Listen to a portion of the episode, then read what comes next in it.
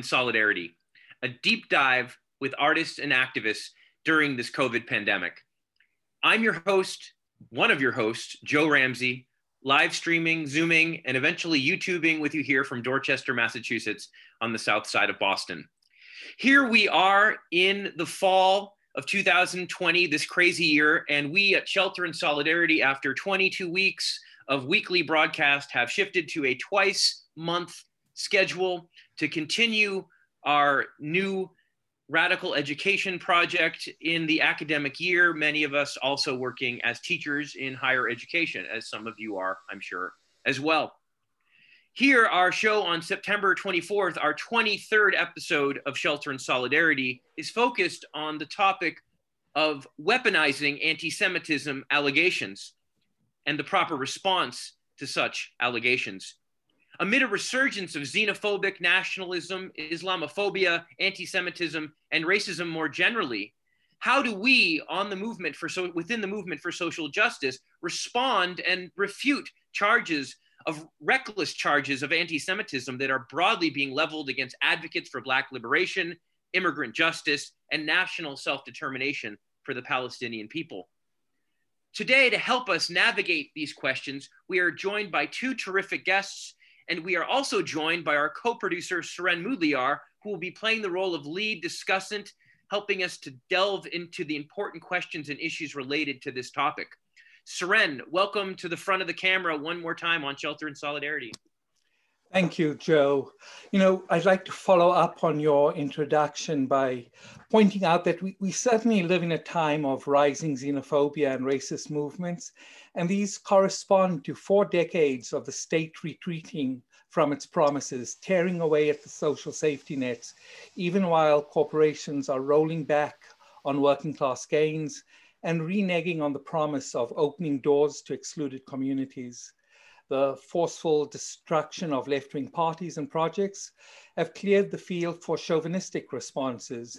In recent years, we've seen horrific violence directed at communities of color, Muslims, Jewish communities, and GLBTQ communities. All of this, of course, has seen epic fightbacks, including on the terrain of nationalism itself, where oppressed communities have fought back by embracing identities imposed on them and developing the strands of new emancipatory projects, including through modest instruments like ethnic studies programs, affirmative action, and the opening of once exclusive fields of, of employment. Crucially, there have also been cross-ethnic, multicultural alliances, and in a sense, especially in California, a sense of third world unity especially when we recall now the nearly the more than 50 year old Third World Liberation Front strikes of 1968, 1969. Moving forward has meant also the building of an incipient politics of convergence around questions of gender and class, a new universalizing politics based on this multiculturalism, you could call it a calling in culture of alliances and movement building, even before the present multiracial African American led uprising.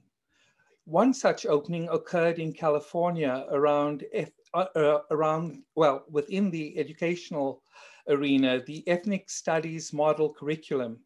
In a very different context, in the United Kingdom, the rebuilding of the labor movement after decades of Thatcherism in the Labor Party itself, you know, has came about through the leadership of Jeremy Corbyn, who, who recognized a multicultural working class.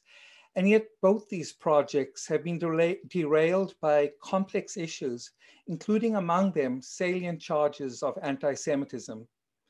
Indeed, for those of us who see class-based politics as providing one of the binding forces uniting people uh, in the struggle for racial and gender justice, we've also, of course, had to name and challenge capital. And with it, despite our principled advocacy, it's often equated with anti-Semitic tropes. To better understand the processes at work and the organizations animating these claims, we turn to Lara Kiswani of the Arab Resource and Organizing Center and Leslie Williams of, the, of Jewish Voice for Peace. Uh, before delving into these issues, I'd like to ask Lara and Leslie to tell us a little about themselves and their organizations. Later, in the course of the conversation, I'm sure that we'll also learn more about the communities to which they feel accountable and the core issues that they address. Immediately though, Lara, please tell us about Lara and AROC. Thank you so much for having me as part of the show and also for addressing this really critical issue. Um, as again, my name is Lara Kiswani, and I am the Executive Director of the Arab Resource and Organizing Center. I'm also a faculty member in the College of Ethnic Studies at San Francisco State University. Um, I'm Palestinian, uh, daughter of refugees born and raised in the United States. And um, at AROC, we fight for liberated and, and dignified Arab communities from here to our homelands, and we understand our liberation as inextricably linked to the liberation of all oppressed people. So we serve poor and working class Arab and Muslim immigrants and organize our community to build power and to overturn the social systems perpetuating forced migration, racism, exploitation, and US imperialism. Thank you, Laura. Leslie, do you want to tell us a little about yourself and about Jewish Voice for Peace? Thank you so much, Sir, and I'm, I'm really delighted to be here. Uh, so I'm Leslie Williams. I'm in the Chicago area and I'm on the coordinating committee for Jewish Voice for Peace Chicago. Um, I am both African American and Jewish, and yes, that is an identity that does really exist. Uh, and Jewish Voice for Peace is a grassroots organization with 60 chapters across the United States of people, primarily Jewish, who are dedicated to changing US policy around Israel and Palestine to achieve a just and lasting peace, but based on principles of international law.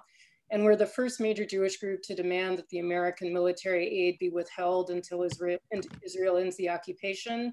And we're also one of the few Jewish groups that supports the boycott, divest, sanctions movement.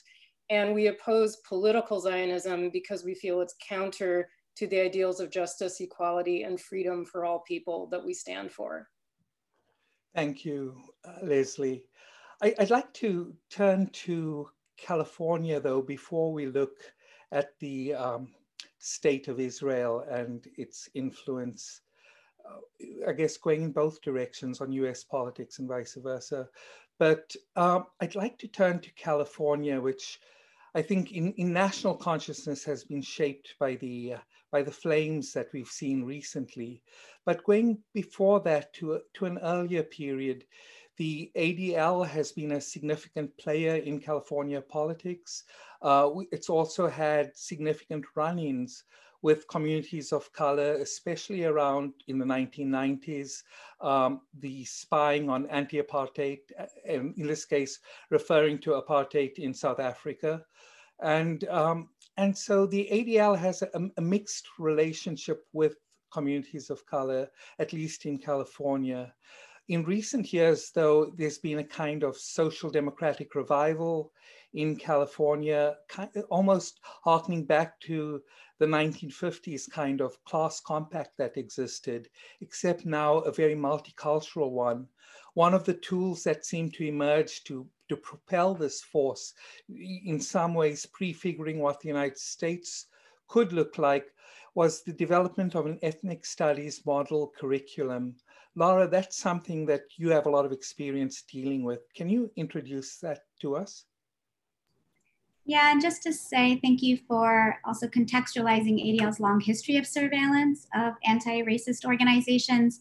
Um, AROC's predecessor, we come out of the Arab American Anti-Discrimination Committee. So we were ADC San Francisco before we evolved into AROC and ADCSF was one of the organizations that was infiltrated by ADL, um, which was part of the scandal that was exposed in 1993 that you reference. Um, so we have a long history with dealing both with Zionist repression and in particular with the ADL and the Jewish Community Relations Council, which in the Bay Area and in California work hand in hand, um, especially as it relates to um, silencing pro-Palestinian um, activism and solidarity.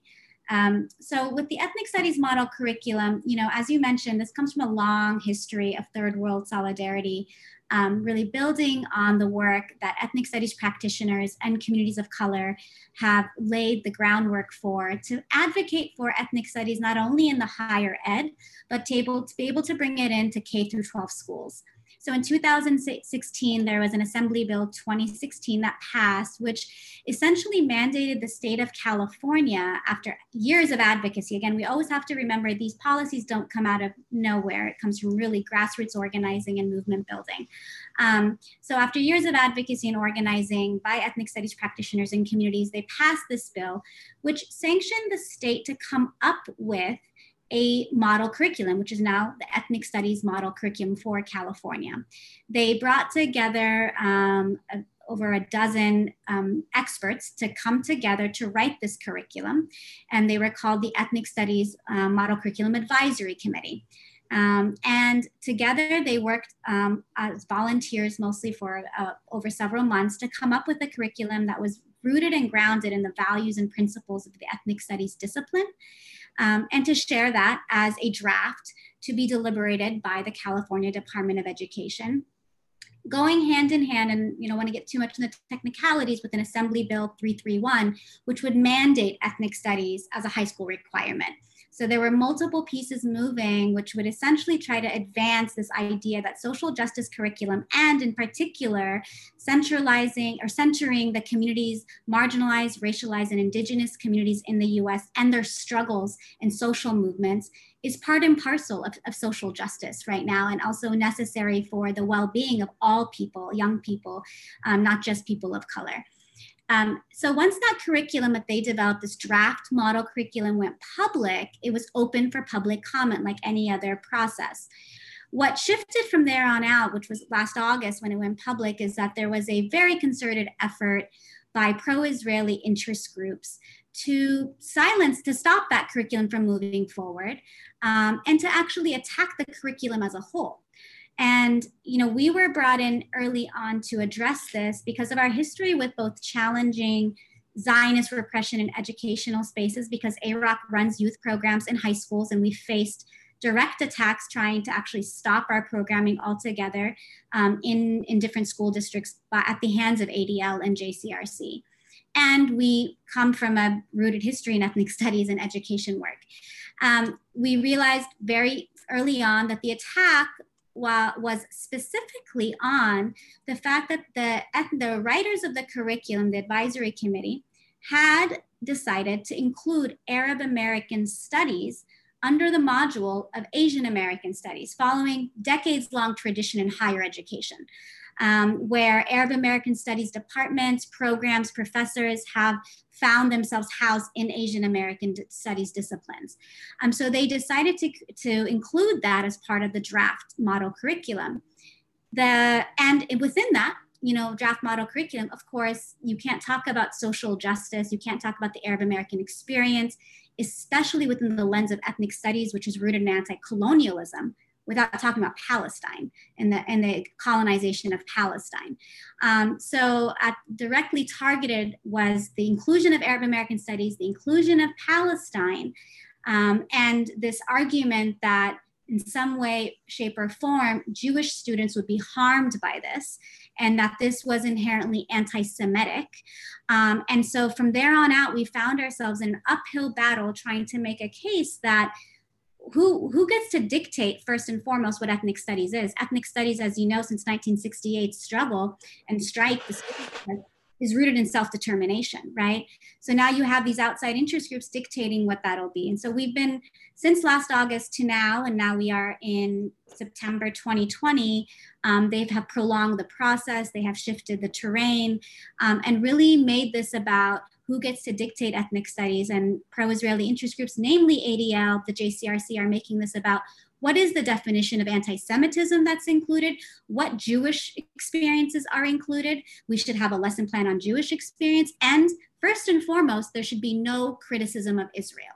So that is really at the heart of it, right? So at the heart of all of this battle is this question of is ethnic studies a discipline that is supposed to be self-determined? And is Palestine part of that discipline?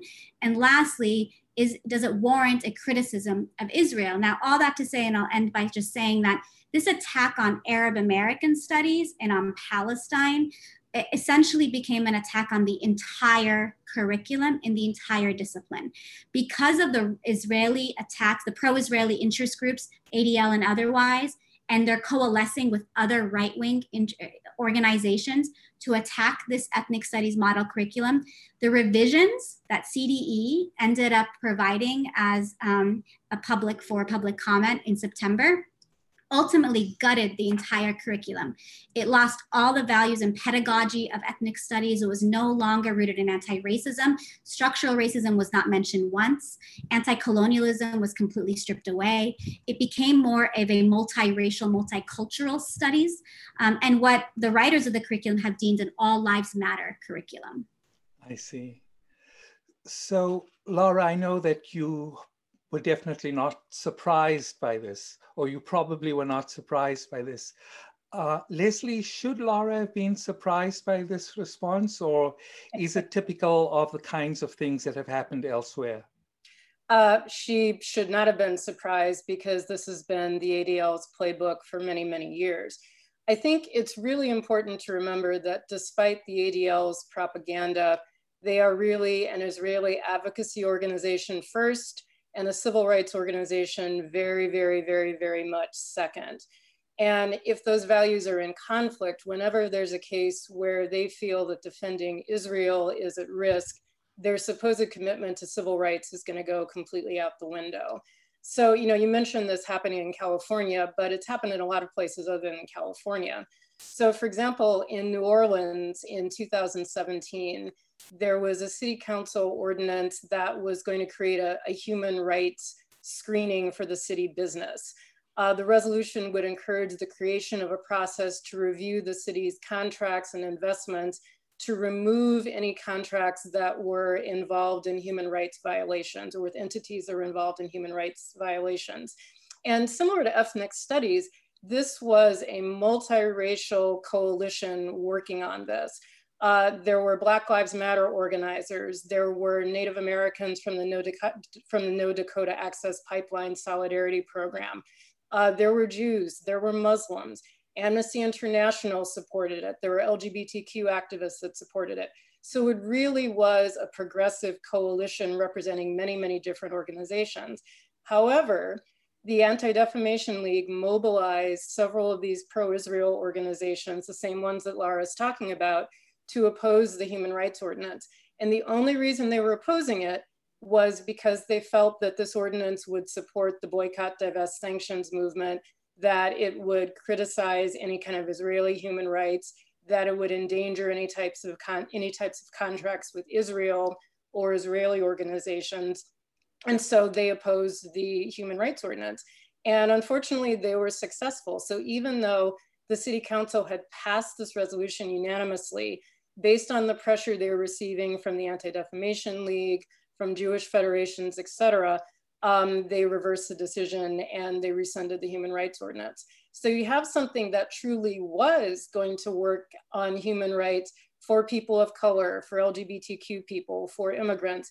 And it was scuttled because the Anti-Defamation League uh, was opposed to it because they saw it as critical of Israel. So this sort of my, my, way or the highway approach is very much an inversion of the popular media narrative, though, right? Wherein it's always the left waging a culture war and suppressing people from their free speech. They're not that we, we are we are policing the speech of others, and yet we see these very concrete examples here of how the right and the Zionist forces are able to police our speech. I, I want to uh, shift the conversation a little though. Uh, oftentimes these things are parceled off as the culture wars, something that's affecting a group of intellectuals. It plays out in, in newspapers and journals or even on television, but it doesn't affect real world communities. And yet, from the examples you've just cited and what Laura has told us about, there are real world people who can be impacted, will be impacted by these curricula. What has been the cost of delay, Laura, of the ethnic studies model curriculum? Is it just something that affected, you said CDE, the California Department of Education? Well, you know, as always, education affects the young people the most in the families um, at the receiving end of it. And you know, just um, coincidentally, our, our youth program, the Arab Youth Organizing, um, came out with a study called Turath, Teaching, Understanding, Representation of Arabs Throughout History in May of this year, after a couple years of surveying the community, doing listening circles with young people and surveying young Arab Americans in high schools around their representation in high schools. And one of the recommendations they came up with was last fall around having more Arab American studies, having an inclusion of ethnic studies in, in the schools. And, um, and, in, and similarly, years back, our youth program came up with a similar report with one of the recommendation being having Arabic language offered as a second language in schools. And we organized to make that possible. Um, at the end of the day, when these targeted attacks happen, it doesn't only, and this is really important for us as a community to, to name for others listening in, it doesn't just impact Arab youth who absolutely are targeted by Islamophobia and anti-Arab racism. We can list, you know, the, the statistics around how little information, and I'll link the Turath report in, in um, for you all in the chat, around like how much little information young people received in high schools about Arab American stories and culture and history, about the hate, hate the hate violence they faced in schools, the discrimination and racism they faced from teachers, right? All of that is real. But when these kinds of attacks happen, it doesn't just impact Arab Americans and Muslims and young Arab immigrants, it also impacts all young people, right? So at the end of the day, the attack on this ethnic studies model curriculum, which should have been implemented by now, is now that we are waiting in 2020 under this Trump administration, dealing with this racialized pandemic, ongoing rebellions because of policing and, and violence and um, you know a heightened uh, consciousness across the united states and the world of anti-black racism in this country we are now stalling an ethnic studies curriculum. We are stalling the ability for teachers to be equipped to actually address questions that they're all coming to terms with in their classrooms, in the world, on Zoom, around how am I going to address these questions that our young people are seeing every day in the world.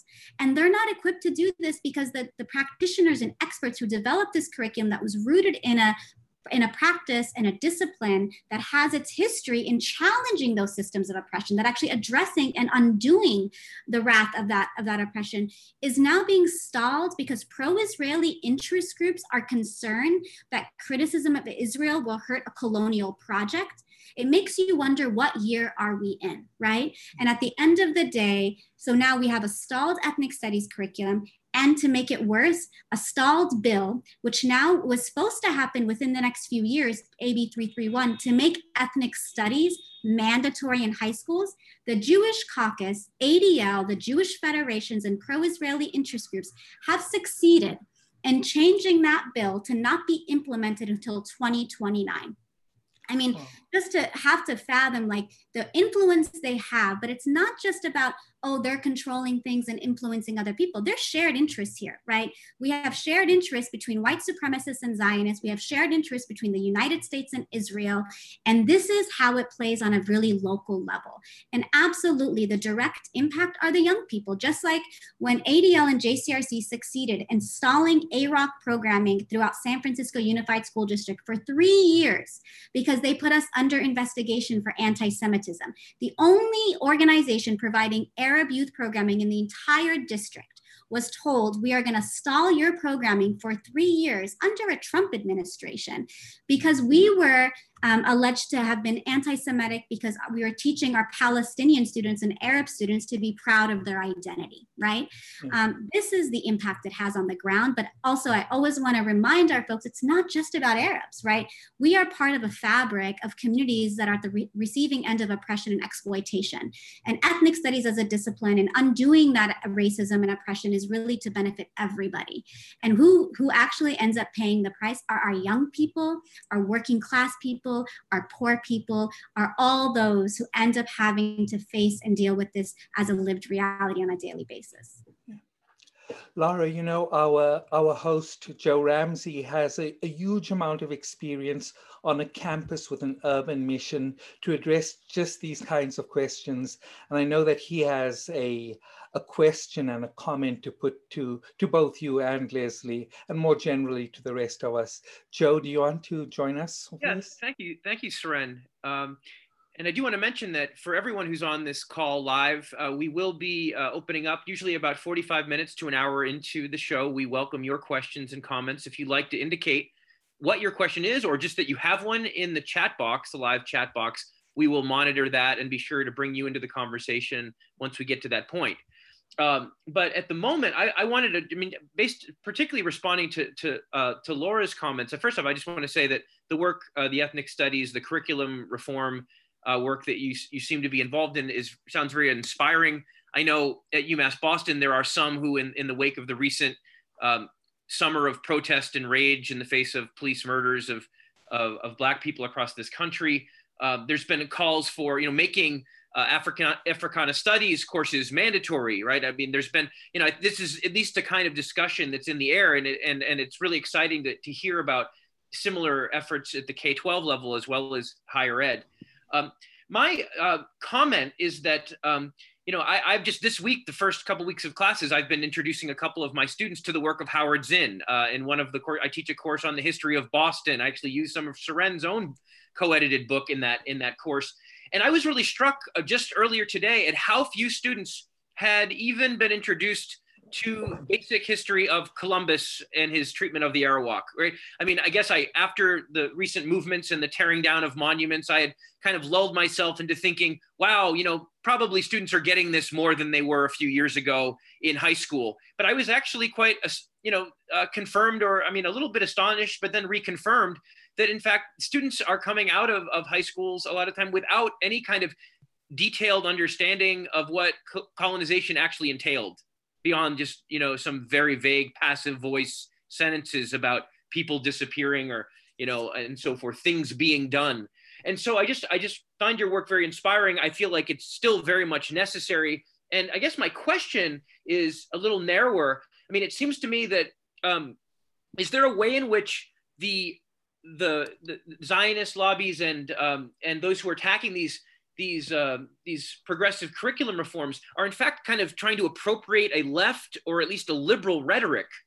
You know, we think back to the 60s and or at least some of the, the ways the 60s has survived, if not the 60s themselves, in this notion that like that Jewish students based on their identity, you know, would be somehow harmed by being exposed to uh, discussions of Palestine, discussions of Arab American or Arab history or experience. I just wondered if you had any thoughts on the way that this rhetoric of kind of um, sensitivity, right, is kind of involved in this discourse. I mean, clearly, uh, it can be invoked in many different ways. It's kind of a form that can be filled out with different content. But I, it struck me, uh, Laura, and, and maybe in maybe, maybe in Leslie's comments too, that there's a little bit of this playing on this sense of of the vulnerable, vic, you know, uh, a kind of almost like kind of victim narrative, right? That is that is invoked here is we must pre- prevent students from being traumatized by difficult knowledge, except they're they're kind of mobilizing against right, against a kind of anti-colonial uh, kind of racial social justice project. I wonder if you have any thoughts on the,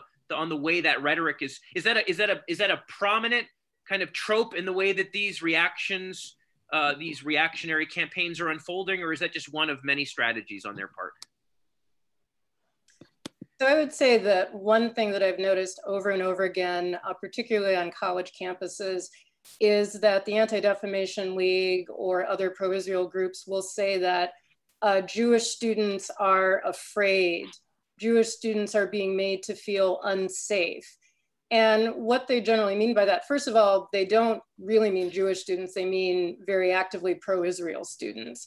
Um, but what they mean by that is that somebody has challenged them, that there's been an Israeli Apartheid Week program, that Students for Justice in Palestine have been standing up and going to their events and saying, look, you're not talking about colonialism, you're not talking about um, the, the thousands of people who lost their homes during the Nakba to create the state of Israel. And so being exposed to this different attitude is what they consider to be frightening. So for example, here in Chicago at Loyola, um, Jewish students claim that Palestinian students were making the campus an unsafe environment because a Palestinian student had a Palestinian flag displayed in his dorm room window. And because of that, the Palestinian student was disciplined for making this an unsafe environment for Jewish students. So yes, I think there definitely is a narrative that being exposed to being exposed to Palestinians at all, being exposed to the existence of Palestinians is somehow threatening. And unfortunately, we see that at the high school level as well. Uh, so here in the high schools around my area, north of Chicago, there was a group of students, so students organized against racism, a multiracial group, African American students, white students, Latinx students, Muslim students, uh, and they would get together and discuss issues of racism. And they wanted to discuss Israel and Palestine. Uh, but uh, some of the students in the school's pro-Israel organization found out about it. They talked to the local Jewish Federation, they talked to the Anti-Defamation League, and the school shut down the discussion. They told these teenagers that they did not have the capacity to discuss Israel and Palestine.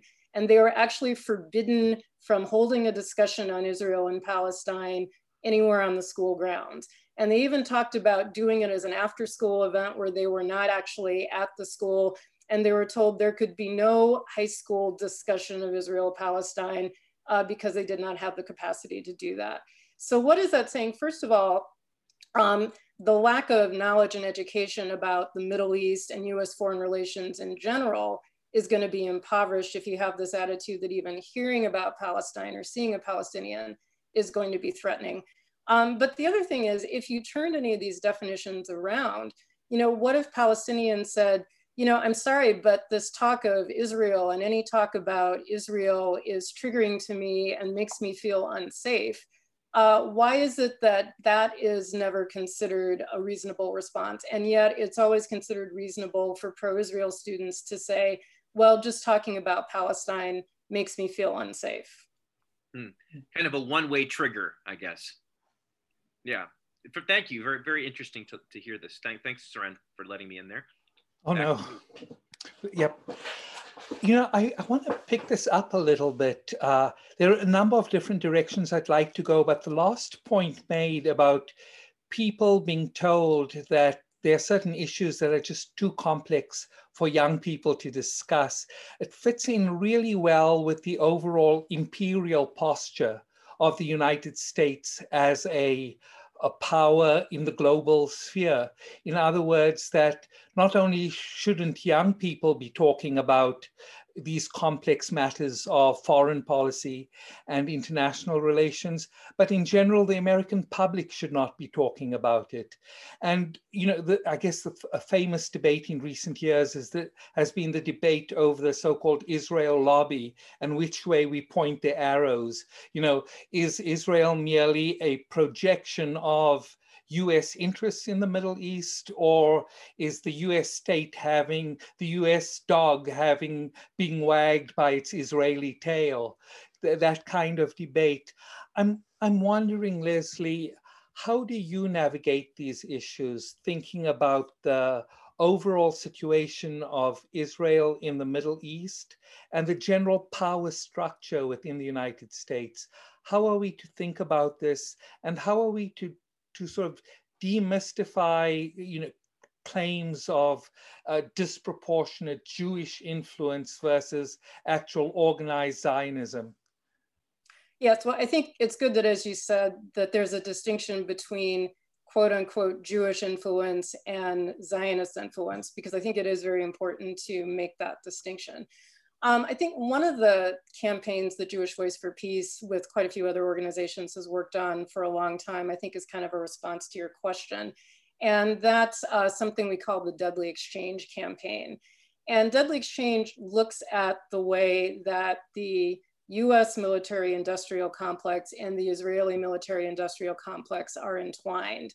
And the way that forces of militarization and arms dealing and essentially state power used to squelch um, the voices of anti colonialists and the voices of people of color, how those interests intertwine. And so, for example, many US police departments and um, ICE agents receive training from the Israeli military. And it's not so much that they're exchanging tactics, but it's that both sides are kind of encouraging each other in the sense of the military and the police taking on a very aggressive and what becomes a very racialized form of control of local populations. And um, this is one thing where really it, it, it's very interesting to look at how the ADL presents itself as being a guardian or the defender of civil rights, when the ADL has often celebrated some of these state actors that are pushing this sort of militarized surveillance and aggression on local populations. So the Anti-Defamation League or Anti-Defamation chap League chapters have given awards to Michael Chertoff, who created the Stop and Frisk program. And they've given awards to the um, St. Louis Police Department a year after Michael Brown was killed in Ferguson. And so to be saying that you're a civil rights organization, but you're going to hold up as a model someone like the St. Louis Police Department, which had a very aggressive, very militarized policing response to the death of Michael Brown, shows that inherent contradiction. And uh, so the Deadly Exchange campaign, we look at both how Israel takes some less than savory tactics, such as the stop and frisk technique in New York, back to Israel, but also how encouraging US police officers to visit Israel and Israel and to train with Israeli police and Israeli um, army kind of encourages this idea that this is a good thing, that this is the way to do good policing. And so, of course, this is very much an assault on people of color, especially African Americans here in the United States. And when African Americans in the United States have tried to critique this, uh, they are often labeled with this anti-Semitism canard. So recently, for example, um, the, the Anti-Defamation League loves to talk about how they're great pop, um, partners with the NAACP. Uh, but in Massachusetts recently, the head of the local Massachusetts NAACP spoke out at an anti, um, anti-policing rally about the effect of US police training with Israel and questioned why this should be. And suddenly the Anti-Defamation League became much less friendly to the NAACP when uh, they heard him say that.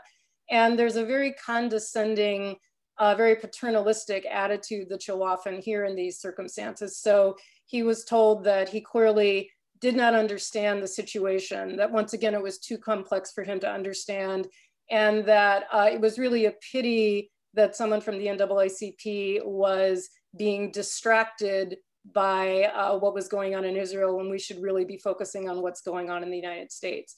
And that's something that you hear from the Anti-Defamation League and from other pro-Israel organizations whenever people of color critique them. So, you know, of course, we've seen attacks on Michelle Alexander and Cornel West and Angela Davis and Marc Lamont Hill whenever they have raised these issues. Um, so, you know, the idea that um, the Anti-Defamation League is somehow a supporter of African American rights when they are so involved in pushing this international militaristic form of policing is just a really unbearable form of hypocrisy, in my opinion. If I could just add that, um, in addition to this question of the ADL and the Israeli lobby, I think it is always important to ground our understanding of US foreign policy in US imperialism. Um, so decisions aren't made because they're pressured by any particular lobby. So if we extract the Israeli lobby, if we extract ADLs, would it be that Israel would no longer be instrumental to the role of US imperialism globally? We would argue not. Um, and would it mean that perhaps the question is, the, the formation, transformation, development of these pro-Israeli interest groups and lobbies are a direct result and response to the shared interests of the settler colonial project of Israel and the settler colonial project of the United States. Um, and so there's, you know, understanding that capitalism always needs new frontiers to build out and extract more capital. And in order to do so, they need war um, because people don't willingly give up their land and resources. And Israel is an, an example of that, but not just Israel, the entire Arab region, we would argue, is an example of that. The entire third world is an example of that.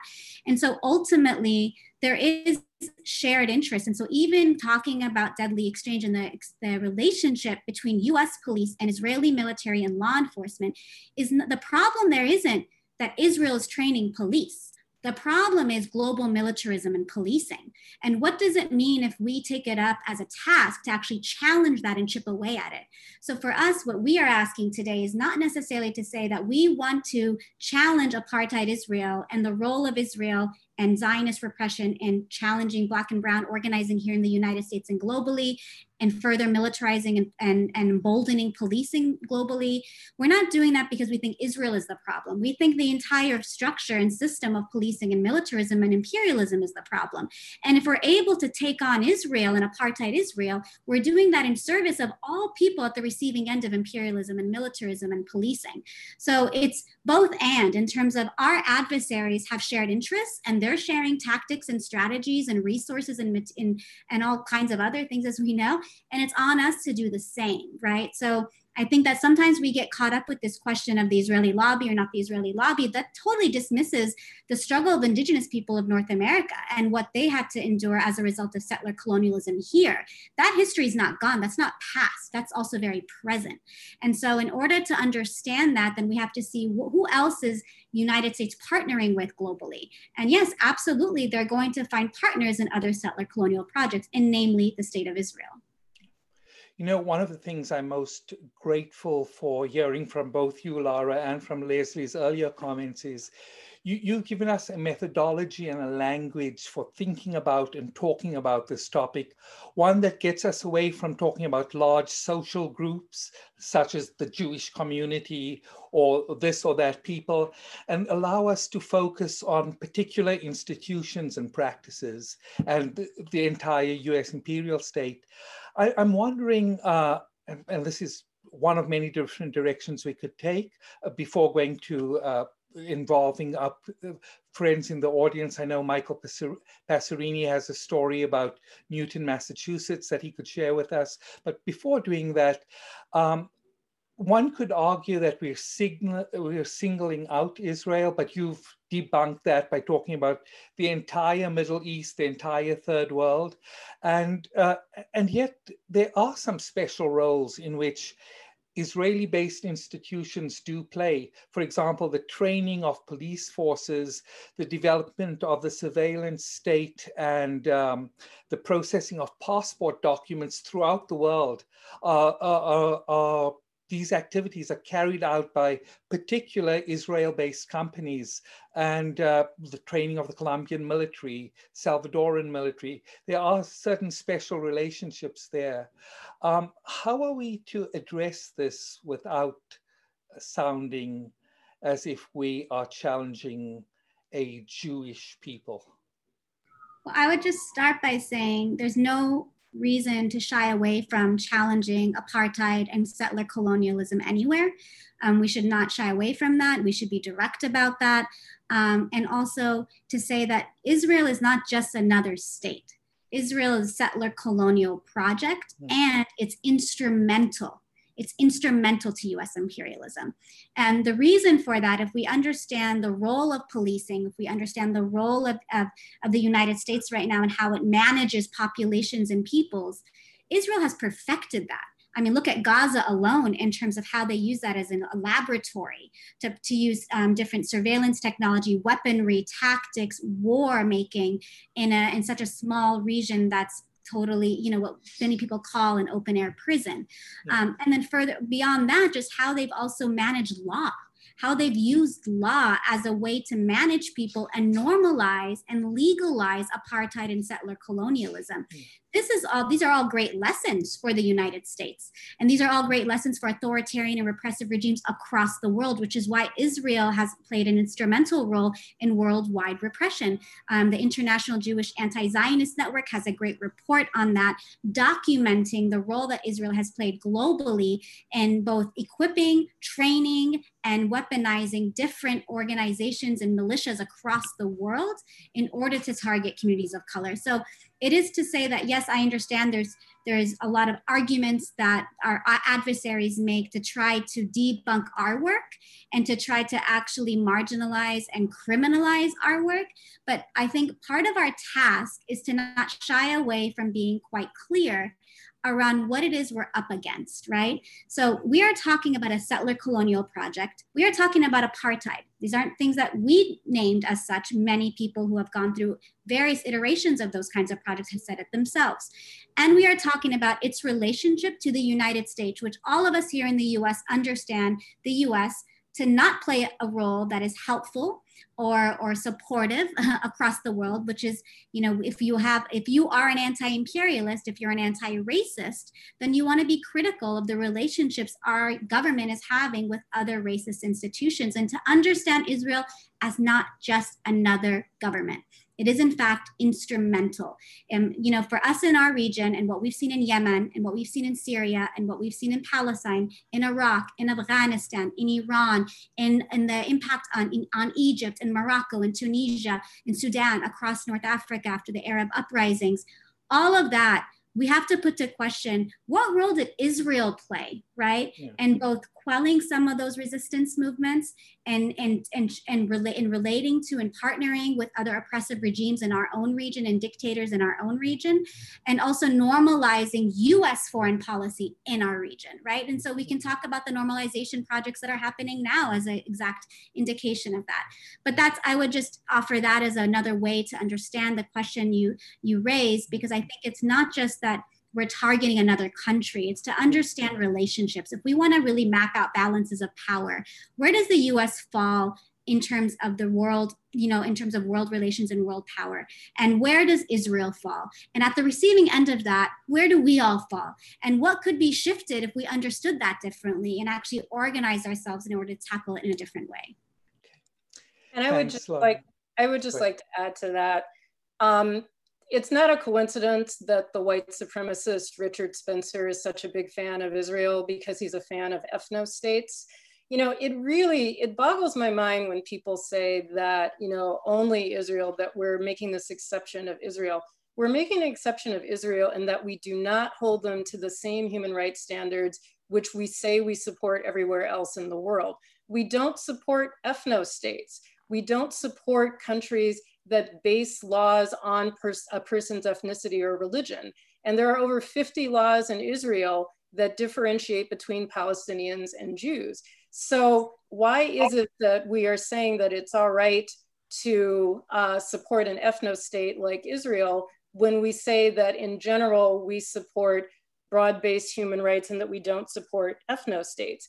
And it's also not a coincidence that Israel is so popular with very right wing, very fascist, very racist states in uh, Hungary, for example, Orban, or the Hindu parties in India. Uh, as Laura is saying, there is a commonality here of outlook, and it is not one that I think people who are progressive should be supporting. Yeah. So there is this right-wing internationalism, as it were, and this uh, practice of apartheid. Now, as you may tell from my accent, I'm actually South African, and the word apartheid has a very clear, concrete definition for me. uh, you alluded to the 50 laws, and I know Joe has a question about those laws.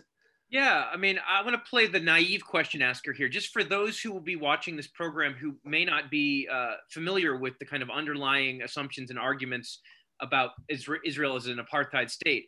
I wondered if, if um, Leslie and Laura perhaps might identify a, a, couple of the specific laws or practices. Obviously, 50 is a lot to run through in a couple minutes. I also just would make one other comment, which is I wonder, you know, it seems like there has been perhaps progress in the in the in the Palestinian solidarity movement and maybe on the left in general in that you can get this far into a conversation among progressives and leftists talking about Israel as an apartheid state without somebody saying what are you talking about because I remember being involved in some of this work over a decade ago and feeling like there was a very steep hill to climb and I feel like it's a tribute to much of the, the, the long you know work people have done that that some of these basic you know assertions or, or, or, fundamental points are being established more broadly, but still, I think they weren't maybe reconcretizing for those who aren't familiar, as we do want to make this an accessible show. So I wondered if you could give us maybe a couple spotlights, uh, Leslie, and maybe Laura would want to add too. Thanks. I mean, the simplest one is not having the right to live wherever you want to live. I mean, that's really the big one. Um, the other one, one of another campaign that JVP is involved with is the No Way to Treat a Child campaign. And it looks at how Palestinian teenagers and children are handled by the Israeli military. So you can have Palestinian boys as young as 12, in some cases as long as, as young as seven, who are arrested and put into Israeli military detention and can be put in Israeli military prisons for three months to a year to two years. And the rules about what happens when an Israeli child is arrested as opposed to a Palestinian child, Israeli children are not put into military detention for things like throwing stones the way Palestinian children are. So that's a really great concrete example that you can have a 10, 12 year old child uh, who will be arrested in the middle of the night, blindfolded, handcuffed, and taken off to a prison where you have no idea where he is if you're Palestinian, whereas that does not happen with Israeli children. And I think we can also point to in 2008, I mean, 2018, and this is not to say we didn't know about Israel's discrimination of Palestinian citizens prior to that, but they passed the nation state law, right? Which essentially enshrined Jewish supremacy over, Palest- over Palestinians within 1948 Palestine, which is um, what would be known as the state of Israel. What that means is that it, it actually privileged rights um, to only Jewish citizens. So it, it, defined Israel as a nation state of the Jewish people. So what does that mean to the over 1 million Palestinians that are living within that state, right? If it's a state only for Jewish people, it basically legalizes any forms of discrimination to the non-Jewish citizens, namely Palestinians who are living within that region, who can't buy homes, cannot build on their homes, cannot access resources like electricity and water. I mean, I shared in the link a link from Adalah, which actually lays out all the different laws within apartheid Israel that really enshrine Jewish supremacy over Palestinians.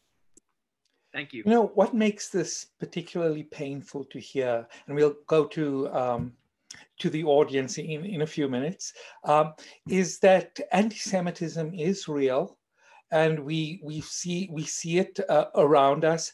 I in fact live uh, in a in a building that's a converted old Jewish school, and um, and it's in Chelsea, Massachusetts. And in the 1930s, the the um, anti-communist commissions in the state often pointed to that particular school as a place where uh, they teach the um, uh, what was it called where they teach the racial language of the Jews, and they then associated it with with communists with communists, and um, and and that continues. You know, we're approaching today the um, second anniversary in October of the Tree of Life massacre. How are we to approach these challenges of anti-Semitism, all the while um, other forms of bigotry, of oppression are continuing to burgeon around us. I, I read an interesting essay by Leslie on this topic in which, and I know it's probably going to be very difficult to, to talk about but I think we have to sort of talk about it, in which you, you experience a kind of double traumatizing with the Tree of Life massacre. Leslie, can you tell us about that and, and the rise of anti Semitism today? Um, so, I think one thing that's really important to keep in mind with Tree of Life is it was not a coincidence that that particular synagogue was targeted. They were targeted because of their involvement with um, Syrian refugees and because the shooter felt that they were allowing all these Muslims and Syrians into the country. And if you remember the Charlottesville mass and you know the, the white supremacists chanting Jews will not replace us, this has been a frequent uh, trope of that white supremacist movement that part of the reason they object to Jews is because Jews are contributing to the mongrelization of the United States. The Jews are letting in all these non-white people that that are messing up things for white people in the United States. So um, my essay was called "That We Can't Fight Anti-Semitism and Racism Separately," uh, because anti-Semitism really is another form of white supremacy. And there is unfortunately an effort, and I think you know the Anti-Defamation League plays into this as well, of separating them out, of making their um, this hierarchy that places anti-Semitism at the top and all the other forms of racism are seen as kind of lesser or not as important when in fact they do really work hand in hand. So i think that's one uh, important thing to keep in mind. And um, you know as an african american one thing that i found um, really kind of disturbing and frankly hurtful in the the largely white jewish community is that although there is a lot of lip service about concerns for attacks on African Americans, attacks on people of other ethnic groups. It's really clear that um, within a lot of this mainstream pro Israel community, um, anti Semitism is prioritized. And to the extent that um, the other part of this that is very strange is that often um, organizations that are very pro-Israel will actually work with anti-Semites and will ignore actual anti-Semitism if they see the person expressing it as a supporter of Israel. And of course, Trump is the prime example of that. So, you know, Trump has uh, worked with anti-Semites, made anti-Semitic remarks, hired anti-Semites like Steve Bannon, and yet, because he's seen as a supporter of Israel, he largely gets a pass in a lot of the pro Israel community.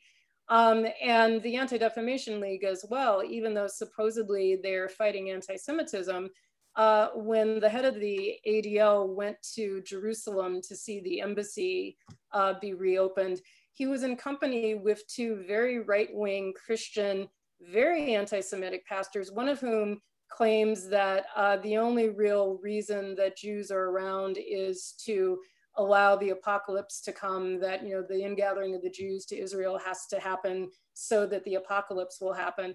And who actually said that uh, it wasn't really such a bad thing that Hitler killed so many Jews because really this was just a way of encouraging this apocalypse to come.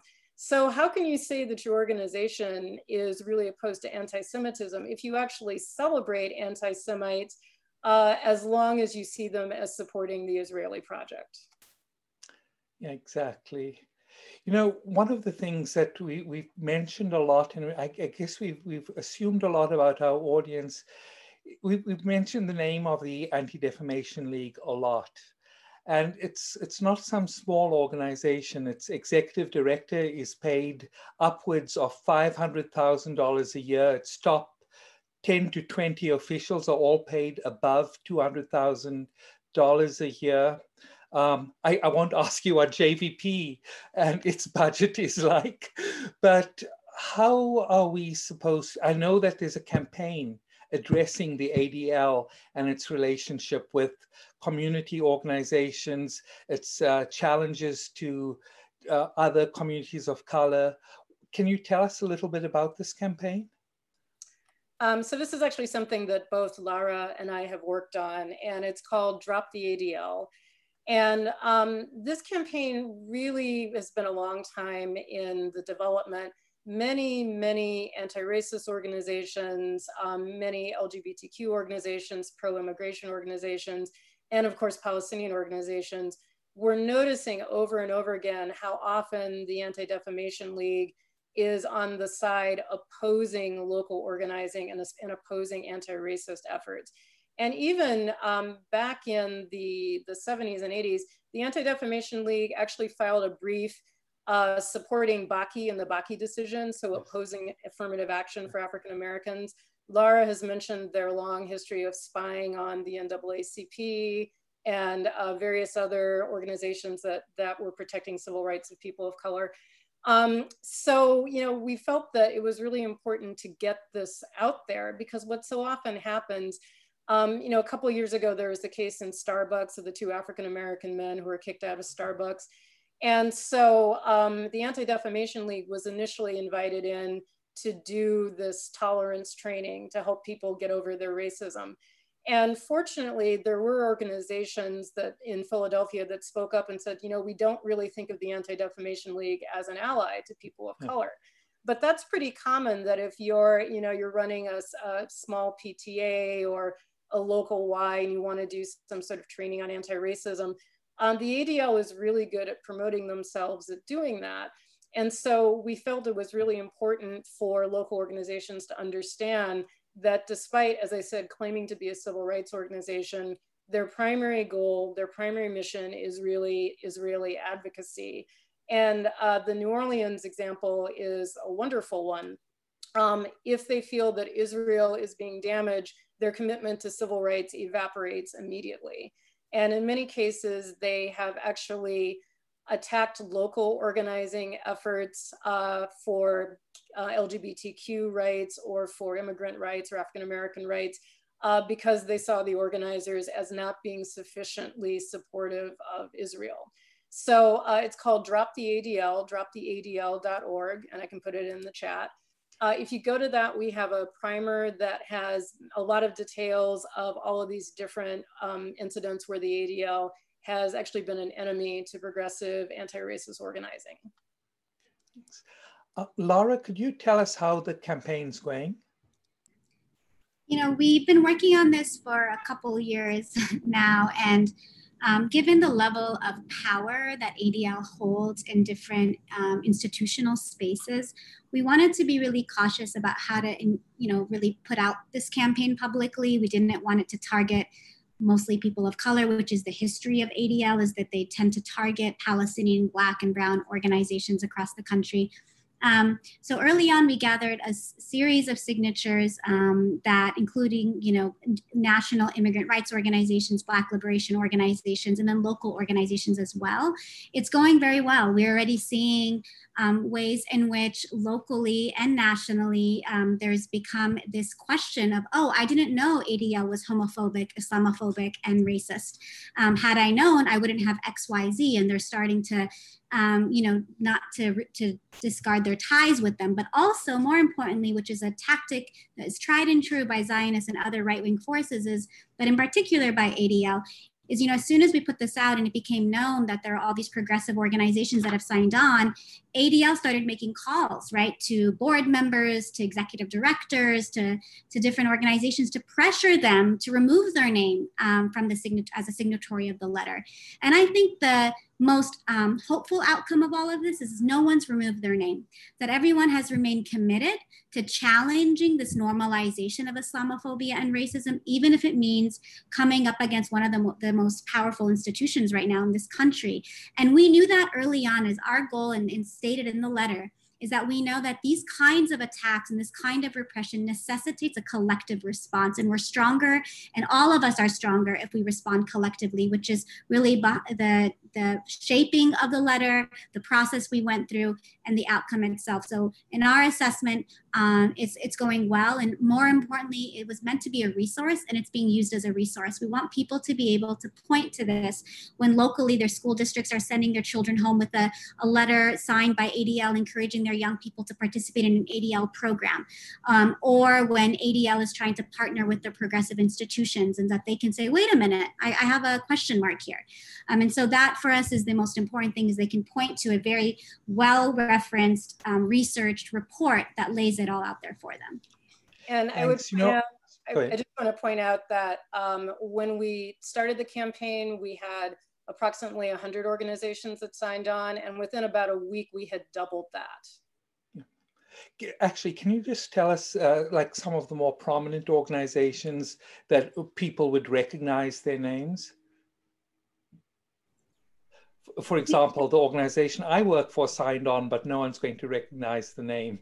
So um, you can go to droptheadl.org. I think part of it is we also don't want to tokenize organizations yeah. and, and and center particular organizations. So you can go to the list and see it for yourselves, hundreds of organizations, and some of them very prominent, some of them very local. And I think rather than highlight particular ones and to make them the target of any more potential repression, we'd rather really um, hone in on the collective sort of response and support and understanding we have around wanting to challenge this normalization of racism thanks for that gentle and necessary correction.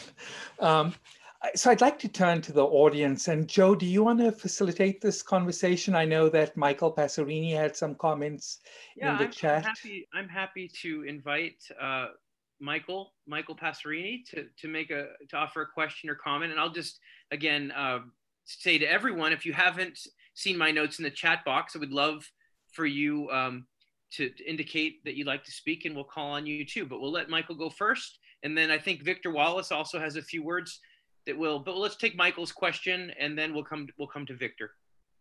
Hi. Uh, first, I'd just like to say regarding um, the the incident in the Newton school systems two years ago, uh, I just um, refer people to the link I posted uh, in the chat uh, that explains it much better. Um, so my question is uh, specifically for Leslie and for Lara.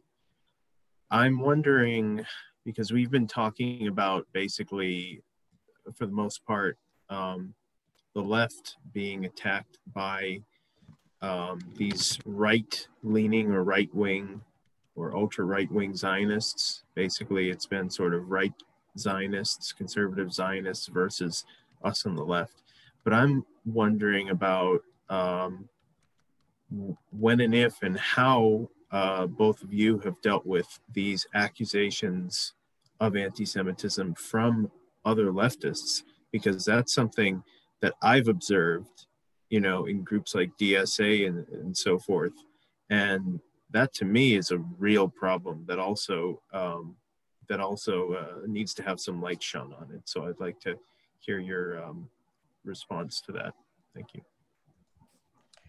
I think my response is simply um, we go back to our values at Jewish Voice for Peace, which is that we support freedom and justice and peace for everyone, regardless of their ethnicity. And it's really hard for me to see someone who really who really presents themselves as being truly leftist to have any objection to that. But I would say that also um, we have seen cases where there are organizations that present themselves as being um, leftist and progressive that are really not, and are actually sometimes being funded by Zionist organizations. So there's a big uh, controversy in some feminist circles about whether it's possible to be a feminist and to be a Zionist. And there's an organization that sprang up recently called Zioness uh, that is uh, supposedly a pro-Israel but pro-feminist organization. And it's actually funded largely by uh, Zionist organizations. So it's an organization that was specifically developed to be a Zionist response to criticisms of how uh, progressivism really doesn't have space for Zionism in it. And we often find that um, there, there are these cases of pinkwashing, or is another example where uh, you have organizations that point to Israel's wonderful attitude towards gay people. And isn't it great that you can go to Tel Aviv and have this really wonderful time in gay bars?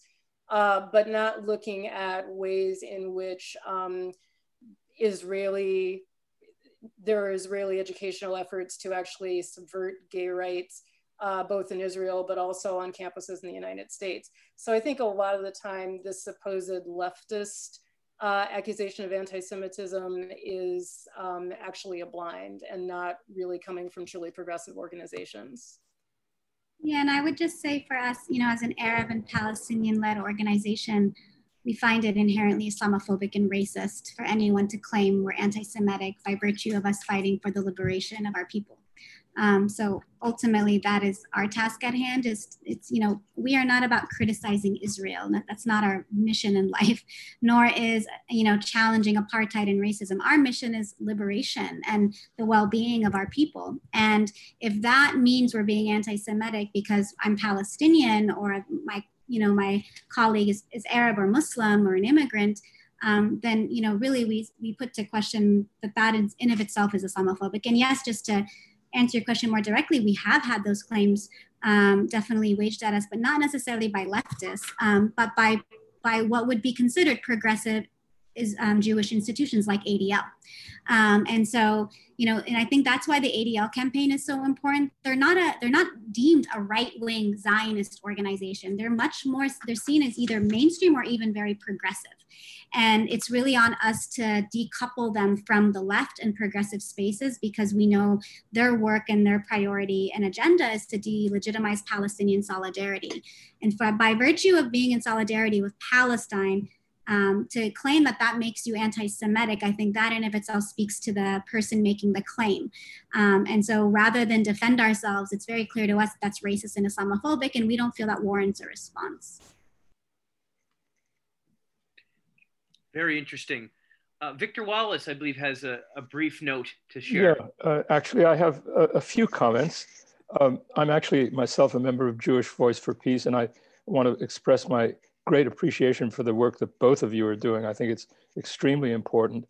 I, one thing I mentioned is a, a film by uh, Yoav Shamir made a few years ago called Anti-Defamation. I don't know if you're familiar with that, which was very, he, he's a humorous uh, and uh, perceptive uh, Israeli filmmaker.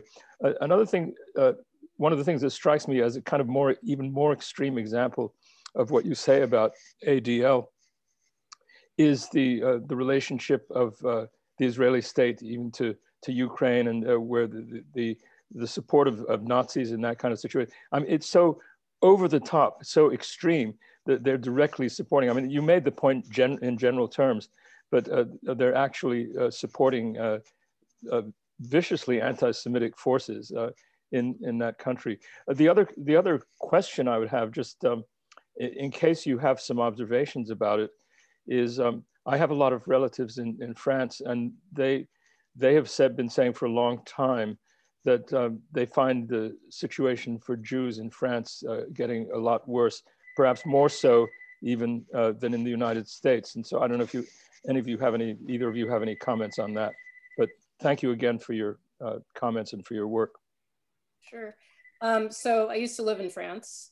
Um, one of the things that we found very disturbing about that situation, and I think this also speaks to what you're saying about the Ukraine, is that Israel kind of encourages people to um, feel this anxiety about living in other countries. And so when there were those really terrible anti-Semitic attacks on French citizens a few years ago, uh, the Israeli government was right there saying, you see, we told you Israel's the only place you're going to be safe. You know, you should really move to Israel. That's the only way that you're going to you're going to protect yourself from this. And it becomes this narrative instead of looking at um, what do we need to do to work together as societies to stop this trend of fascism, to stop this white supremacy, to stop this anti-Semitism. It becomes no, no, no, that's never going to work. The only way we can do this is for you to come to this enclosed ethno state and wall yourself off from the from the rest of the world. That's the only way that you're going to protect yourself. And so israel really exploits legitimate fears of anti-semitism to support its own colonial project as lara said. Lara, did you want to respond to uh, some of the comments you've had and questions from Victor? Well, just to say that I think one of the, you know, you know, we have Arab Jewish members in leadership in our organization, and I think that also gets invisibilized in a lot of this, and that absolutely, you know, anti-Semitism, racism, Islamophobia, white supremacy is real globally with authoritarian authoritarianism at the um, on the rise. But you know, one of the biggest things that uh, you know outcomes out of this normalization of Zionism globally and in the United States, it does a disservice to those who are facing real anti-Semitism, right? Um, and that that gets lost in the conversation because absolutely we know that that is happening everywhere. And we know that this is part and parcel of the project of white nationalism and supremacy. And we understand that this is something we all have to tackle collectively. But the more we normalize this idea of Zionism as a representation of the Jewish people, the more of a disservice it does to Jewish people, Arab Jews included, other, you know, Black Jews and other Jews included. And I think it's necessary for us to take on this task because as anti-racists, we are all deeply committed to anti-racism on, on all levels. And it's our work to make sure to identify that and to challenge that. But when you have these these organizations that are really tasked at normalizing racism on the one hand and exploiting racism on the other, you know, what is what is our role as progressives in making sure to distinguish between the two? Makes sense. I I would also like to follow up a bit on something that uh, flows from Victor. Um, in addition to the rise, of course, of anti-Semitism in France, anti-Arabism and Islamophobia is quite powerful there, with France having very aggressively reasserted its old colonial role in places most recently like Lebanon, but also um, in Libya. Uh, have, have members of your community spoken about this at, uh, to any degree, or is California too far removed from that side of the Atlantic? California is not too far removed. In fact, right here in California, we have our community members who get their hijab pulled off on their way to the bus. We have young kids who are spit on on their way to school, Arab and Muslim kids. We have kids being told by their teachers, What's your name? Is it terrorist? You know, as a joke. Um, you know, the, the fact of the matter is, we're living in a climate where we are you know, we're tasked with really stepping up our game and challenging racism in ways we haven't had to do in a minute. Not to say that racism hasn't existed historically in this country since its inception, but that also um, it's become so normalized because of the grotesque nature of violence and white supremacy globally that it starts to create a different threshold for even on the local level, like a Bay, like the Bay Area, right, in this progressive area of the country, or California, which is understood as a sanctuary state, where immigrants and not just you know Arab but immigrants in general are attacked on the regular. Black people are still shot by police. I mean, this is not to say that this is only happening outside of the United States. Um, and I think as internationalists, we should understand the relationships between authoritarian regimes and governments all across the world and our task to, as internationals to be in solidarity. But really, when we're here in the United States, very much it's, it's for us, at least our understanding is our role is to challenge the role of the United States globally in both normalizing this and also in, in its violence, its direct violence against people of color and oppressed people around the world, and in and, and actually and actually equipping um, governments across the world to do this, right? And, and so it's you know I, I, would say that right now also the fact that we are at a 2020 election year we have trump in office that imagining another four years of this and what that would mean not only for the us for the world is also a question we are also you know challenged with and that we have to to be ready and prepared for whatever it means in terms of who is elected but also recognizing that the rise of white supremacy and authoritarianism and fascism as not just a result of the trump um, you know, the Trump government, but in, in as the rise in, in general over the last several years is something that we have to take up as a task as well. And I think Zionism falls within that. Like, what's possible if we actually understand the connections and relationships between fascism, between white supremacy, between Zionism, between white nationalism, between anti Semitism and US imperialism? So much would be made possible around our solidarities, but also our strategies and our political commitments so that we could undo these projects, so that we could actually build a different future. You know, what, what I find inspiring in, in listening to you and Leslie, uh, as well as the questions that we, we've gotten, is that the world seems clearer after talking with you. There's there's more clarity about the nature of society, the dynamics, and what's what's at play here. When we look at California, and I lived in California for 14 years, right? Uh, I, I, feel it's a profoundly more hopeful place than it was when I lived there in the 1990s. And one, one, one of the reasons was this large turnaround that happened in the midst of a right wing assault with Proposition 187 in the early 1990s, where even Latino political opinion at the beginning of that campaign was two thirds in favor of an anti immigrant proposal. And then, because of real organizing, it flipped those numbers in the opposite direction so that two thirds of the Latinx community voted against Proposition 187.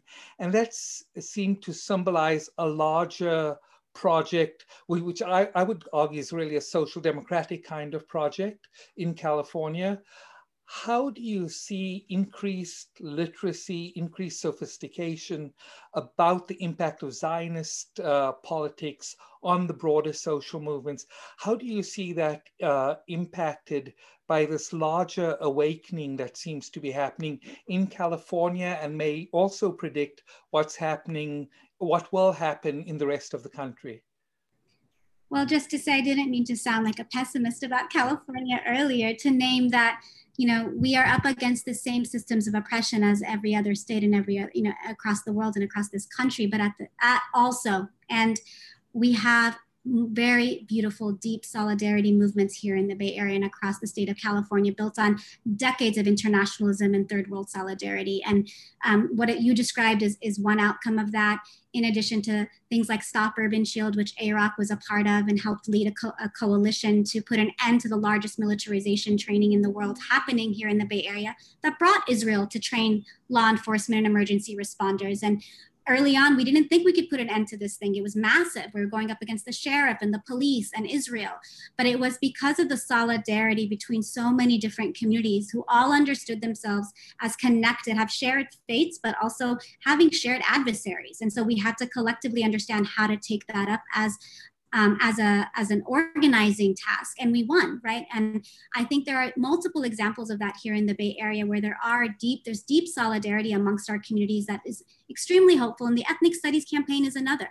We are up against pro-israeli interest groups the california department of education who at one point said no way in hell we're including arab american studies it's a done deal and because of our solidarity, although they tried to divide and conquer us between all the different studies of ethnic studies, the different groups they called them, um, they tried to divide and conquer that. Oh, adding Arab American studies would take away from your studies, and adding them will take away from you. And so we got to maintain us, the original four groups. And really, we built solidarity amongst all groups where everyone said, yes to Arab American studies because an attack on Arab American studies, an attack on Palestine is an attack on ethnic studies. That became the new discourse, right? And so I think that is what's possible in this moment. And on a national level, seeing Movement for Black Lives putting demands around anti militarism and anti policing, defunding police, and also understanding the military budget, right? So not disconnecting those two things.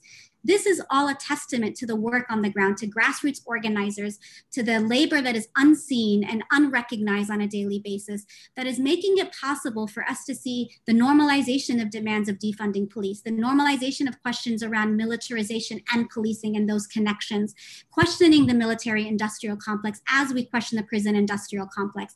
This is all this is all something for us to draw a lot of inspiration from, but to also know that that is a result of grassroots organizing, of decades of work on the ground of movement building and connections and relationship buildings between communities.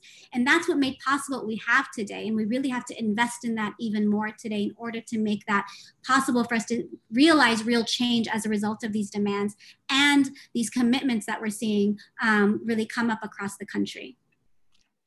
And uh, also just wanted to throw in that there's a very long history of African American solidarity with Palestinians. Uh, you know, unfortunately, there's a narrative that, you know, there was this great Black Jewish alliance in the 60s and it all fell apart after Martin Luther King died. And that's just really not true. Um, if you look at just about all of the other well known activists at the time, so Stokely Carmichael and Malcolm X and the Black Arts Movement, they all saw their struggle as a global struggle against colonialism, as a global struggle of third world people against European colonialists. And to them, it was very obvious that what was going on in Palestine was another example of European colonialism over people of color. And uh, that history has been, been somewhat intentionally erased, I think, in the decades since then. And also, you know, Lara was mentioning Black Lives Matter. It's not a coincidence that when the movement for Black Lives came out with their platform a few years ago, almost every major Jewish organization in the country slammed it and accused it of being anti-Semitic because it called out apartheid and it called out de facto genocide of the Palestinian people. Um, and so this is not this is not something new. I mean, we we have a history of working together on this. You know, thank you for those examples of concrete organizing that can be done by people to to build cross-ethnic solidarity, cross-national solidarity in, in, in real and, in, and, and practical ways.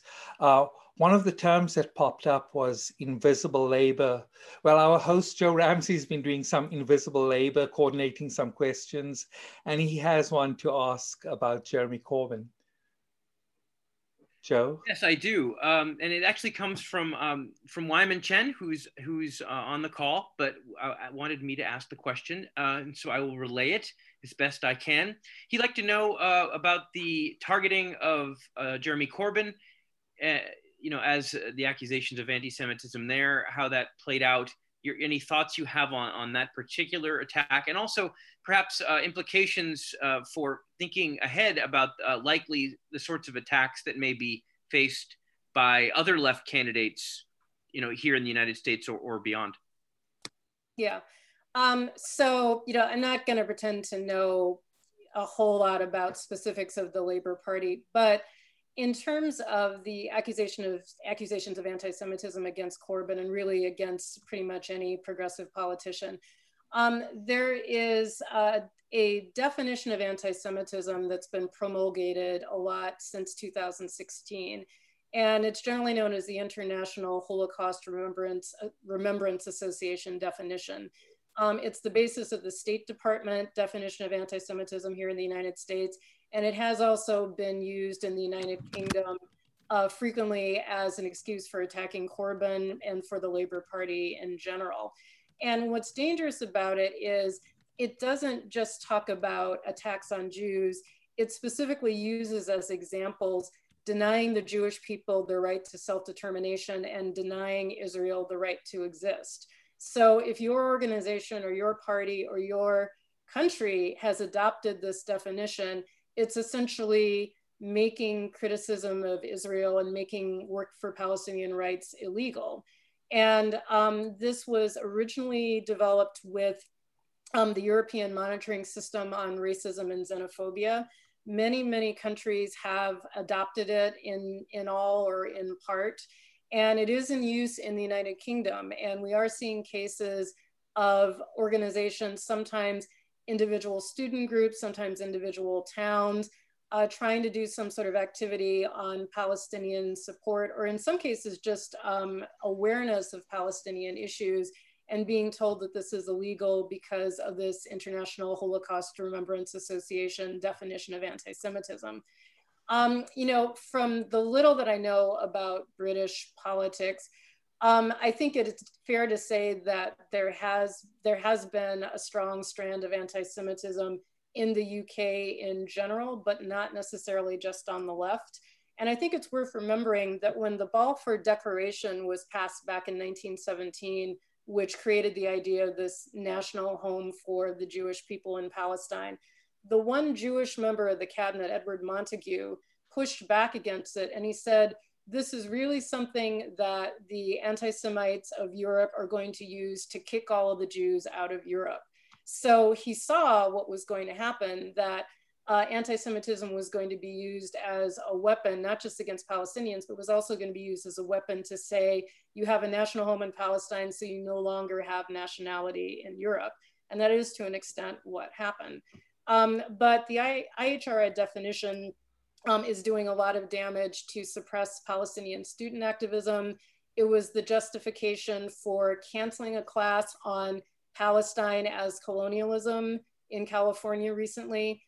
Uh, and it's being, unfortunately, it's been adopted by many, many countries in Europe. And so I think that is something that uh, we really need to be working against. Uh, one of the things I posted in the chat, there is um, a website from Independent Jewish Voices in Canada, the No IHRA site, which has a lot of great background on how this definition of anti Semitism is being used to shut down any type of Palestinian organizing. Leslie, you know, um, early on in the primaries, it seemed like a similar move was going to be put on uh, Bernie. And it, it, certainly began that way, but it, it sort of went out with a whimper. Do you, do you have any theory as to why that happened? Why they couldn't label the first major Jewish candidate an anti Semite? Um, well, for one thing, Bernie presented himself as being a progressive Zionist, but he did actually describe himself as a Zionist. So I think that was part of the reason. Um, it's obviously harder to target somebody as anti-Semitic if, if they're actually Jewish, although not impossible, uh, because Peter Peter Beinart, when he came out with his uh, his op-ed a, a, few months ago, in which he suggested that uh, it should simply be a binational state with equal rights for everyone. What a radical idea! Um, he was immediately accused of playing into the hands of anti Semites. And uh, George Soros has both been a target of anti Semitism, but has actually been accused of encouraging anti Semitism. Uh, Natalie Portman, who for a long time was the American poster child for Israel, when she refused to accept an award from Netanyahu because of what was going on in the occupied territories, she began to be demonized as anti Semitic. So yes, it is possible to do that even for someone Jewish, but I think it is partly that uh, Bernie has never actually come out as saying he is opposed to Zionism, that he's simply a progressive Zionist. Um, but you know, the way things stand now with the Democratic Party, uh, almost all the major leaders in the Democratic Party speak at the AIPAC conference regularly. Uh, Nancy Pelosi has actually said something along the lines of, you know, the apocalypse would have to come before there would be any separation of the US Democratic Party and supporting Israel.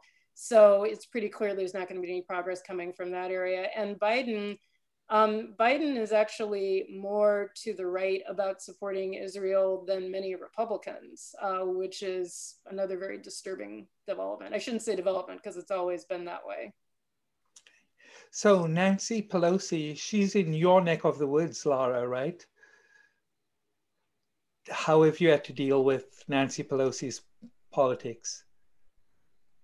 Um, you know, she is in our neck of the woods. Um, we have definitely challenged her in her foreign policy positions, in particular as it relates to Palestine and war. Um, so we have definitely advocated and worked with JVP locally to, to do some of that advocacy work, um, in addition to her policies on immigration. Um, so Nancy Pelosi is um, seen as somebody who has definitely not stood on the right side of history on a number of progressive issues. And for locally in the Bay Area, um, has been challenged by undocumented organizations and communities, has been challenged by anti war activists, Palestinians, um, and by um, people trying to work against the violence of police. Um, that being said, um, you know, we continue, we know that she's a big player on a national level. And so it is our role to do what we can here in the Bay Area to push her as constituents, and we will continue to do so. Great, great. Um, I know that Joey's interested in learning a bit more about the elections, and we've sort of gotten onto that track, a bit different from our original topic, but how do you all see, um, and I know Leslie began the work of pushing us this way, uh, how do you see the elections playing out then, given Biden's um, pro-Israel stances? And do you see at least an improvement in terms of the domestic environment uh, with respect to issues like Islamophobia? Should Biden be elected, or do we have you know, pretty much the same amount of work to do uh, as if Trump was still in power. I mean, I certainly don't think things are going to get much more progressive under a, a Biden presidency. Um, you know, not just because of issues related to Israel and Islamophobia, but many of the other things that Laura's been been mentioning. Uh, you know, it's not a coincidence that Kamala Harris uh, initially came to prominence as a prosecutor. Um, mm. But what I think we've been trying to do, Jewish Voice for Peace, I should mention, we now have a 501c4, um, a political um, arm, which does work on electoral politics, which is what allows me to talk about this as a representative of Jewish Voice for Peace Action or 501c4. And our strategy has been to um, support people that are already our champions. So we've endorsed Ilhan Omar and the rest of the squad, Rashida Tlaib, Ayanna Pressley, um, also Mark Pocan and Betty McCollum. Uh, Betty McCollum is the uh, first and I believe only person who's ever introduced legislation about Palestinian rights into Congress. Um, but we're also looking at insurgents in a lot of um, smaller congressional races that are working with multiracial coalitions and are open to um, stepping away from the Democratic Party's orthodoxy on Israel. And so I think that's a really hopeful sign. And, you know, I think a lot of these younger candidates are seeing that people that are truly progressive do see Palestine as a progressive, progressive issue. Um, this is a local example, but in Illinois, uh, we had a progressive um, candidate, Daniel Biss, who was uh, running for governor. And his uh, running mate um, is someone who was very supportive of Palestine and had said that he was supportive of BDS. And so he very publicly renounced his running mate, saying that, you know, his Jewish grandparents who had been in the Holocaust would be horrified to know that he was running with someone who supported BDS. And he was shocked, shocked, shocked to find that his progressive running mate supported BDS in Palestine. And it really backfired on him. Um, he lost a lot of his progressive support and he ended up dropping out of the race pretty quickly after that. So I think people are beginning to realize that if you truly want to tap into progressive power in politics, you can't keep playing this game of being progressive except for Palestine. Makes sense. I would just add that I do think, um, you know, while Palestine is central to my identity and my politics and the liberation of Palestine and anti-imperialism is as a concept also is important for all of our work. Um, it doesn't mean, so yes, I won't see Biden as you know liberating palestine i don't think any candidate or democratic party will but i would say that it would be extremely different for frontline communities in the United States if Trump gets elected for another four years. And there's work for us to consider around what that would mean and the repercussions of that for all people around the world. And so, what would be an opening? And that's the question we are in wrestling with. What kind of opening does um, a Democratic candidate um, allow for us to enter into to do more organizing, to build more power, and create a real left so that we aren't here again? Um, but I would say that for, for, for Trumper to get elected again, I'd be the first to say it'd be very different than a Democratic candidate getting elected again. Makes sense. You know, we, have been talking for about 90 minutes with a, a, a really uh, fact-filled conversation. Many different links were shared in the chat, lots of resources to, to use and to, to continue our organizing work. I know that there are a, few more questions and comments, so we're gonna uh, beg you to stay with us a little longer. Joe, you had uh, someone who wanted to ask a question. Yes, I do, Seren. Thank you. Uh, and again, thanks uh, to Leslie and, and Lara for this great conversation, and Seren as well. Uh, we, I understand we have a brief comment or question from Michael Passerini, a little follow up. I know he follows this particular issue quite closely, and then I have just a brief uh, question I'd like to put to our to our guests. Michael. Hi. Um, so I've never been to the UK, and this is all by proxy for me, just following the situation, following the politics there, and the cultural trends, and and knowing the history to an extent. Um, but uh, just regarding anti-Semitism in the UK, um, that's something. That's another issue that I guess it perplexes me a little because people familiar with the culture in the United Kingdom, especially in England, know that um, much like in the United States, you know, Ashkenazi Jews really did, to a large extent, assimilate into that culture and become very prominent in entertainment and industry and you know commerce and so forth very much like the united states. And also in addition to having you know a large uh, like uh, sec I, I, call it secular Jewish population. I know that's not the correct term, but everyone knows what I mean, non-practicing or whatever the correct term is. You know, with London is very much like New York in that it has these neighborhoods like Golders Green and East Finchley and Stoke Newington and Stamford Hill, which are big Hasidic and observant Jewish neighborhoods. And and then also just regarding the whole Labor Party anti-Semitism issue, the Labor Party has half a million people. And then oftentimes when people would bring up the anti-Semitism in the Labor Party, they'd point to a few thousand crazy people posting some some conspiracy theory tweets. So that's just a comment. I'm not attacking anyone or going after anyone, but that's just a comment I wanted to make. I thought it was relevant. Thanks. Yeah. So, like I said, I don't consider myself at all to be an expert on UK politics. I would say, from what I know, um, you mentioned how you know how polyglot and polyethnic London is, but you know I think London is sort of an outlier. I don't think that really represents the whole country, and you know the the Brexit vote is kind of an example of that. Uh, there has been a strong, once again, our old friends, white supremacy, uh, fascism, fear of the other, xenophobia, fear of dark people, fear of Muslim people and I think that that has ratcheted up this kind of latent anti Semitism that has been part of English society for quite a long time. Thanks for that, Michael, and thanks, Leslie.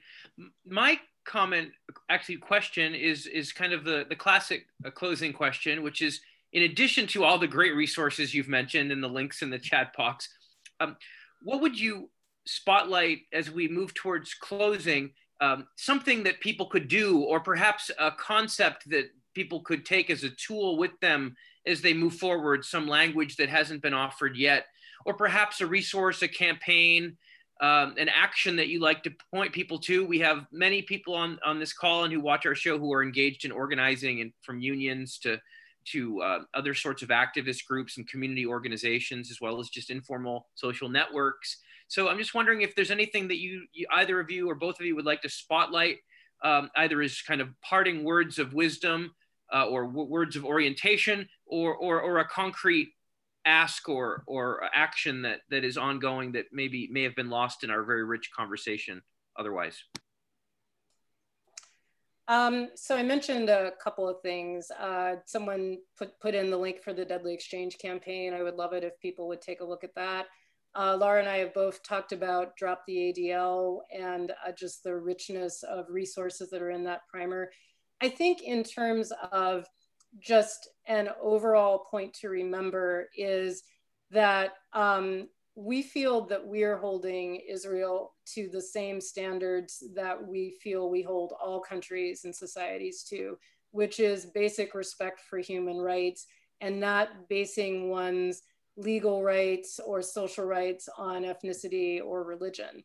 And whenever people people ask me about, well, aren't you worried about anti-Semitism? I always ask, well, why aren't you concerned about anti-Palestinianism? And why is it that the Palestinian human rights situation is so often swept under the table or pushed aside when uh, we're making these alliances, when we're making these platforms like the, the party platforms. And uh, so, as I said, Palestine is a progressive issue in the same way that anti colonialism and anti racism is a progressive issue. And so, I would ask that all of us who are in progressive coalitions insist on that being part of your coalitions and part of your solidarity work, and that you don't let uh, pressure from the outside uh, drive that away. Thank yeah. you. Yeah, Laura?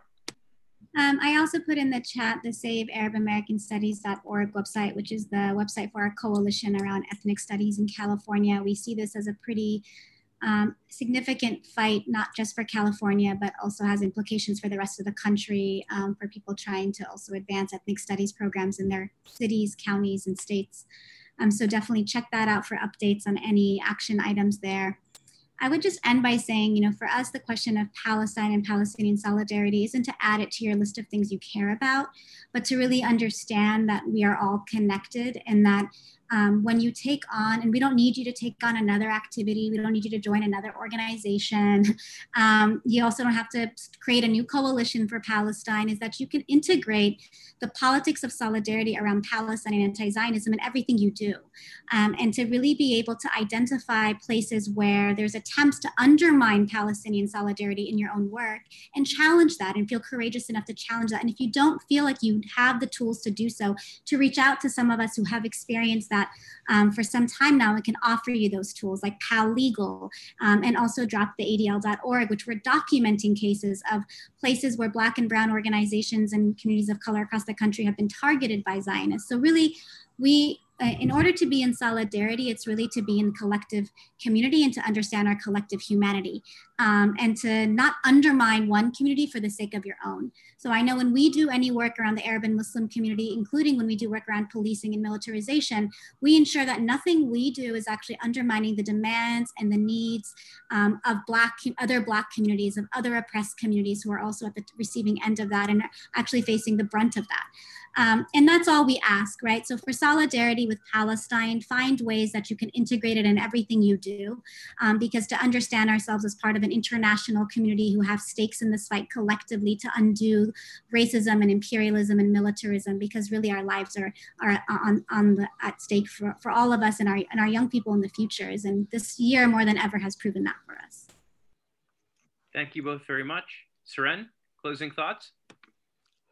You know, I, will only say that I learned a lot tonight and um, look forward to continuing the conversation. There were some topics that we did not get to address that I felt were important, including how the work on the ground relates to actual communities. There were there were really provocative uh, leads to that. And it, it, would have been great if we could go on for another 90 minutes to explore that. But I'm, I'm really grateful. So thank you, Laura. Thank you, Leslie. Joe, do you want to tell people about our upcoming shows? And sure, I'm happy to wrap up. Just echoing Seren's uh, thanks to Laura and and to Leslie and to all of you for joining us here on this on this September evening. Um, here as, as Shelter and Solidarity moves into our twice a month uh, mode for the foreseeable. Uh, as our next show will be on October 1st, we'll stick with Thursday evenings, 7 p.m. Uh, Eastern Standard Time. October 1st, we have, and October 15th, we have, I think, two really potentially very powerful uh, shows building on our the internationalism and the anti-imperialism that has been showcased today. On October 1st, we have a show on mass murder in the making of our times we will be uh, commemorating and deep diving into the history of US imperialism and particularly starting with, but not limited to, Indonesia on the, I believe, 55th anniversary of the anti communist massacres of 1965 and 1966. We will be joined by John Roosa, the author of Buried Histories, the Anti Communist Massacres of 1965 to 1960 in Indonesia, uh, a book upon which the, the acclaimed film The Act of Killing was in part based. We will also be uh, privileged to host Vincent Bevins, author of The Jakarta Method, a book about the way in which US imperial hegemony and repression kind of cut its teeth and developed its forms in the Indonesian model, which was rolled out in many other places. We'll also be joined by, uh, I'm sorry, Sritika Varagar, a journalist and author of, of, of, a number of works who has done some work on Indonesia. And we will be, as, as Seren has, has led today's discussion, uh, has led hosting it, we will be joined by Joseph Nevins, uh, author, co-author of A People's Guide to Greater Boston, as well as a not so distant horror mass violence in East Timor. That's on October 1st. On October 15th, two weeks later, we will be joined by uh, 2020 Pulitzer Prize winning author Greg Grandin, author of many works, including the Pulitzer Prize winning The End of the Myth From the Frontier to the Border Wall in the Mind of America. And he will be joined in conversation by Avi Chomsky, author of, of a number of very important books in dealing with US, uh, well, US political economy, global political economy, US imperialism, and immigration in particular. Um, her book uh, books und, uh, undocumented and they take our jobs and 20 other myths about immigration are must reads and uh, we will be delving into the issue of border walls uh, and the crisis of american empire as we approach this uh, this this crazy election in a, in a few weeks after that. So I hope that many of you who are here today will join us um, in in a in a week's time for our October first show, and come back in two weeks for Greg Grandin and Avi Chomsky. Our conversations are richer for your presence. And as we always say here on Shelter and Solidarity, stay safe, stay together, and stay engaged. Thanks for being here. Power to the people.